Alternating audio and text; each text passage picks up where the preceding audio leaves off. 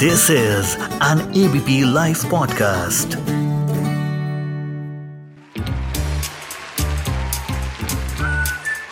Ladies and gentlemen, ABP Podcast presents The Unknown Movie Review. Hello guys क्या आपको पता है इंडिया में एक साल में कितनी फिल्म्स बनती हैं 1800 to 2000 films on an average लेकिन इनमें से कई ऐसी फिल्म्स हैं जो थिएट्रिकल रिलीज़ से रह जाती हैं। वो कब ओ पे या फ़िल्म फेस्टिवल्स पे आते ही चली जाती हैं, किसी को कोई आइडिया नहीं। बट हम आपके लिए ये काम आसान कर देते हैं और रिव्यू करते हैं ऐसे ही not so mainstream cinema की। आसान भाषा में बोलूँ तो पैरेलल सिनेमा लेकिन आज हम कुछ रिव्यू नहीं करने वाले। जी हाँ welcome to new segment of the unknown movie review चर्चा, जहाँ हम बात करेंगे एक खास शख्सियत से। कुछ बैकग्राउंड दूँ तो 1996 में श्याम बेनेगल जी की फ़िल्म सरदारी बेगम के साथ इन्होंने अपना बॉलीवुड डेब्यू किया। लेकिन 2011 में इम्तियाज़ अली की फ़िल्म रॉक स्टार में इनको फाइनली लाइमलाइट मिली। उसके बाद जो भी फिल्म्स इन्होंने करी, उनमें एक खास छाप छोड़ी, जिनसे मैं आज आपको रूबरू कराना चाहता हूँ। उनको आप रॉक स्टार में खटाना भाई एयरलिफ्ट में Sanjeev Kohli Jolly L L two में इंस्पेक्टर सूर्यवीर सिंह और असल ज़िंदगी में कुमुद निशा के नाम से जानते हैं। तो आइए बात करते हैं उनसे और जानते हैं उनकी सिनेमा की जर्नी। पहला क्वेश्चन ये है कि how was your lockdown first of all किस तरीके से आपने अपना लॉकडाउन बिताया? अभी क्या प्रोसेस है आगे का? लॉकडाउन मतलब अच्छे से बीता जैसे सबका बीत रहा है जितनी तकलीफें हो रही हैं लोगों को उससे तो बहुत ही कम हमारी तकलीफ़ है। हम तो घर में ही आराम से। आ, बाकी बहुत सारे लोग बहुत तकलीफ़ झेल रहे हैं। आ, जो लेबरर्स हैं। हम तो घर पे थे तो उस तरह से एक सुविधा थी। तो बस जो सबके घर का रूटीन है वही हमारा भी चल रहा है। काम करना घर का काम और कुछ पढ़ाई कुछ टेलीविज़न देखना।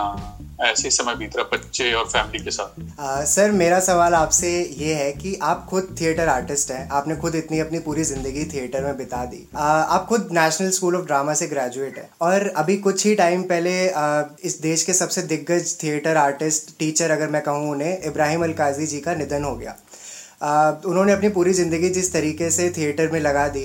तो मेरा सवाल आपसे ये है कि अगर कोई एक आर्टिस्ट है, कोई एक्टर है, अगर उसकी एक्टिंग करने की जो भूख है और जो जज्बा है उसका, वो थिएटर में ही पूरा हो जाए और उसको उस हिसाब से पैसे भी मिल जाएँ कि वो अपने परिवार का भी पेट पाल सके तो क्या फिर भी वो सिनेमा की तरफ़ रुख करेगा? जैसे आजकल कई सारे एक्टर्स हैं, वो थिएटर करने के बाद सिनेमा में जाते हैं। तो अगर सब कुछ वो पूरा थिएटर में ही हो रहा है, क्या फिर भी वो सिनेमा को चूज़ करेगा? हाँ तो शिवम ऐसा है कि जो सिनेमा करना होता है या जो जो थिएटर करना होता है, ये दो अलग विधाएँ हैं। अगर मैं थिएटर करता हूँ तो मैं थिएटर के लिए करता हूँ। थिएटर करने के लिए करता हूँ। सिनेमा तो सिनेमा अपने आप में एक अलग विधा है। तो जो लोग आज भी थिएटर कर रहे हैं बहुत बड़ा समूह ऐसा है जो सिर्फ़ थिएटर कर रहा है। उनको सिनेमा में आने की इच्छा भी नहीं होती और उनको उसकी ज़रूरत भी नहीं महसूस होती है। सिनेमा करना आपका एक्सटेंशन है एक, एक अलग फॉर्म है जिसको आप इंजॉय करते हैं आर्ट फॉर्म है। जिस तरह से थिएटर को आप इंजॉय करते हैं।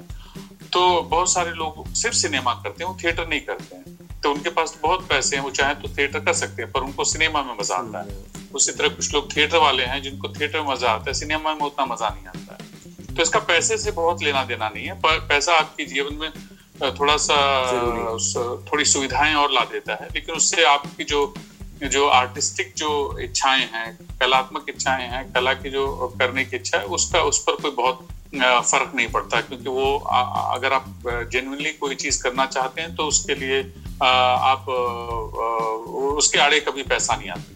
तो अभी हमने रिसेंटली इंडियन सिनेमा में काफ़ी चेंजेस देखे। हैं मतलब अब इंडियन सिनेमा काफ़ी वर्ल्ड सिनेमा से इंस्पायर हो रहा है। जैसा हमें दिखता है कि मतलब लोगों को कैरेक्टर रोल्स पे ज़्यादा फोकस हो गया है, ज़्यादा प्रायोरिटी मिलने लगी है। बहुत सारे वर्ल्ड सिनेमा के मूवमेंट्स जैसे Italian new realism French new wave मतलब अब आजकल हम थोड़ा सा उस तरीके का सिनेमा देख रहे हैं। उस मूवमेंट को आप क्या कहेंगे? मतलब आपको क्या लग रहा है? Like what is the change अभी इंडियन सिनेमा में? देखिए, भारतीय सिनेमा में क्या बदलाव है, उसके लिए मैं बहुत छोटा आदमी कहने के लिए। क्योंकि मैं एक अभिनेता हूँ और मेरी जो यात्रा है, बहुत छोटी यात्रा है भारतीय सिनेमा के संदर्भ में। रंगमंच के संदर्भ में मेरी एक थोड़ी सी इससे लंबी यात्रा रही है, क्योंकि मैं मुझे करते हुए काफ़ी समय हो गया मैं जो बदलाव है, किसी भी तरह का बदलाव है, मैं सिर्फ़ इस मैं यही कह सकता हूँ, जो भी बदलाव आता है वो असल में आ, समाज की ज़रूरत होती है। और कई बार बदलाव अच्छे के लिए होता है कई बार कुछ बदलाव होते हैं जो बुरे के लिए होते हैं। बहुत अच्छे के लिए नहीं होते हैं। लेकिन बदलाव तो नियति है तो वो तो होगा ही होगा। तो उससे आप नहीं बच सकते हैं। और आपको उस बदलाव में आ, कुछ बेहतर ढूंढना पड़ता है। तो ज़ाहिर है हम लोग कुछ बेहतर ढूँढने की कोशिश कर रहे हैं सार्थक। बिल्कुल सर। जैसे आपका रॉकस्टार में जो खटाना भाई का रोल था, वो हम सबने काफ़ी ज़्यादा उससे कनेक्ट किया। हम सबको अपनी लाइफ में कोई ऐसा इंसान चाहिए होता है जो एक करियर की ऐसी एडवाइस दे। अब चाहे वो हमारे दोस्त हो या घर वाले मम्मी पापा या कोई भी रिश्तेदार हो, या फिर कैंटीन वाले भैया की तरह खटाना भाई क्यों ना हो? तो मेरा आपसे सवाल ये कि क्या आपकी लाइफ में भी कोई खटाना भाई की तरह ही कोई आए थे? उन्होंने अच्छी एडवाइस दी आपको लाइफ के लिए करियर के लिए? मेरे जीवन में बहुत सारे ऐसे लोग आए हैं और हर हर पड़ाव से जहाँ से भी मैं गुजरा हूँ, ऐसे लोग मिलते गए हैं हमेशा। और उसमें कोई एक पर्टिकुलर आदमी नहीं होता है, एक व्यक्ति नहीं होता है जो आपका जीवन बदलता है। उसमें ढेर सारे लोग होते हैं और ढेर सारे उनके इन्फ्लुएंसेस होते हैं जो आपके साथ होते हैं। अच्छे और बुरे दोनों ही।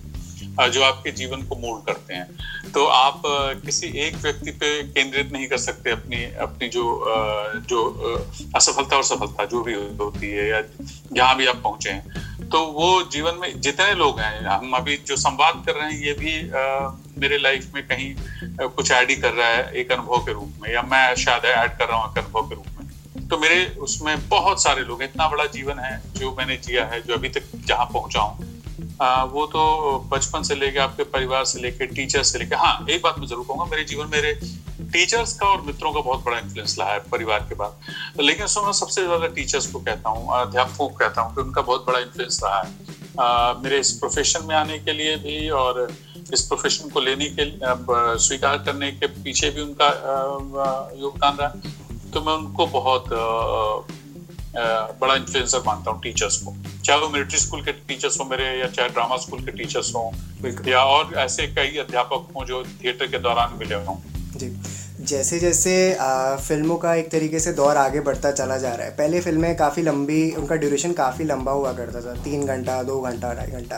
लेकिन आजकल ड्यूरेशन कम होती जा रही है क्योंकि लोगों के पास ज़्यादा टाइम भी नहीं है उस हिसाब से देखने का। प्लस लंबी फ़िल्मों का देखने का इंटरेस्ट कम होता जा रहा है। आजकल शॉर्ट फ़िल्म का ज़माना चल रहा है और आपने भी कई शॉर्ट फिल्म्स अपने करियर के स्टार्टिंग में की।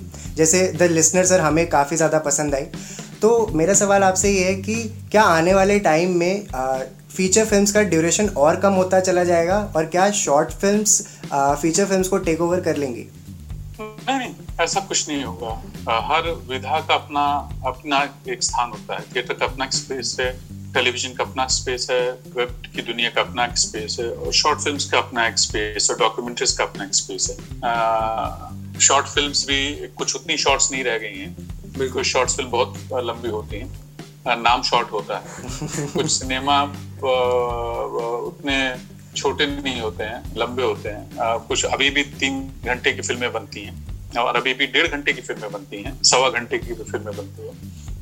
तो ये तो ये तो जो रचनाकार है जो आदमी जो क्रिएट कर रहा है उसके ऊपर है कि उस तरह की किस तरह की कहानी कहना चाहता है और कितनी कहना चाहता है।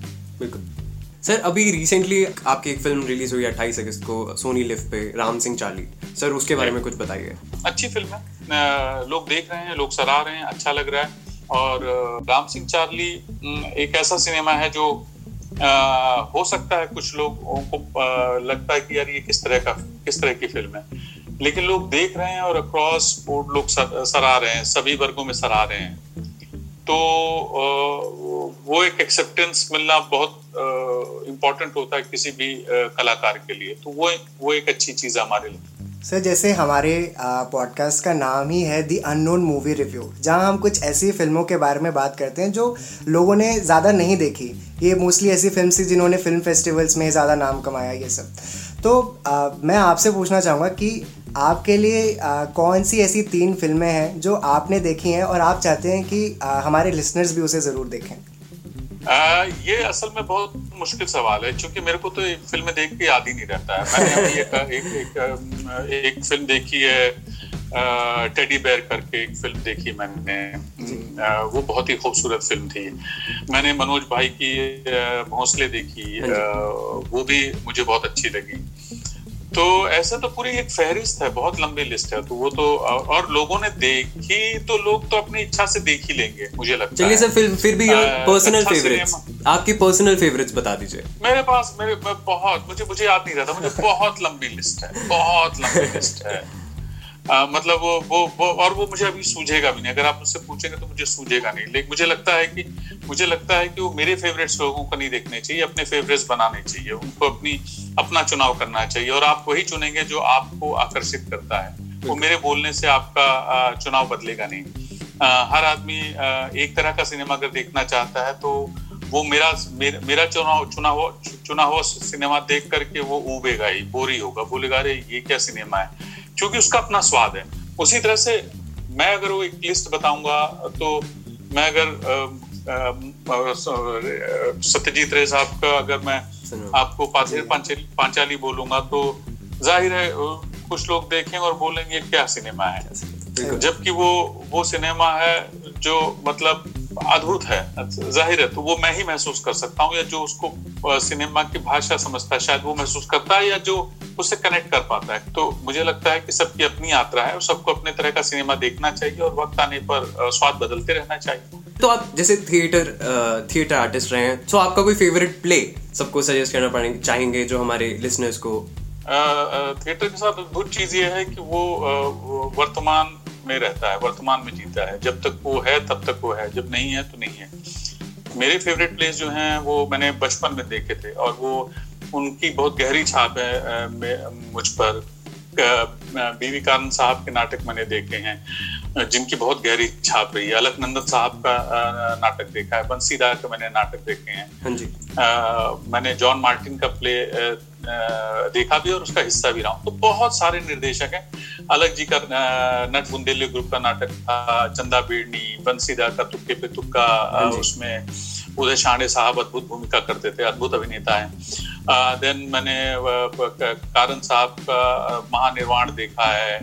आ, मैंने स्कंद गुप्त देखा है भारत भवन का प्रोडक्शन जो कि जिसकी बहुत गहरी छाप रही है मुझ पे। घासी राम कोतवाल भारत भवन के तो सारे प्रोडक्शन मैंने देखे हैं। परफॉर्मेंसेज में मैंने आलोक चटर्जी की परफॉर्मेंसेज देखी जो मेरे ऊपर बहुत गहरा असर जिनका रहा है। एक एक्टर के तौर पे उनको मैंने फेदरा में देखा फुटबॉल में देखा बहुत ही कमाल कमाल की भूमिका उन्होंने की है। तो या वो तो थिएटर के ऊपर तो मतलब जितने मतलब मैं तो बहुत लंबी फहरिस्त है जिनका, ये ये बहुत पुराने काम है जिनका शुरू हुआ है।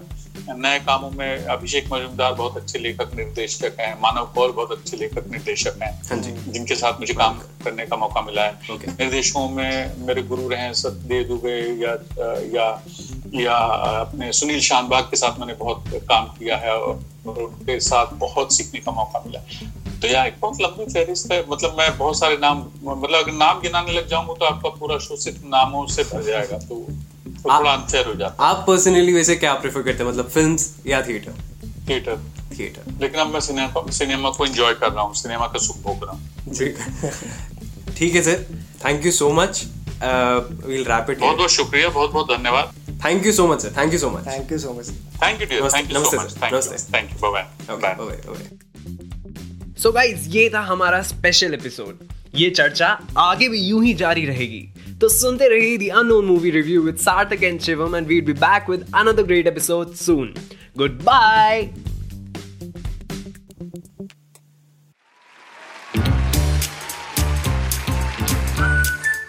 Ladies and gentlemen, ABB Podcast presents The Unknown Movie Review.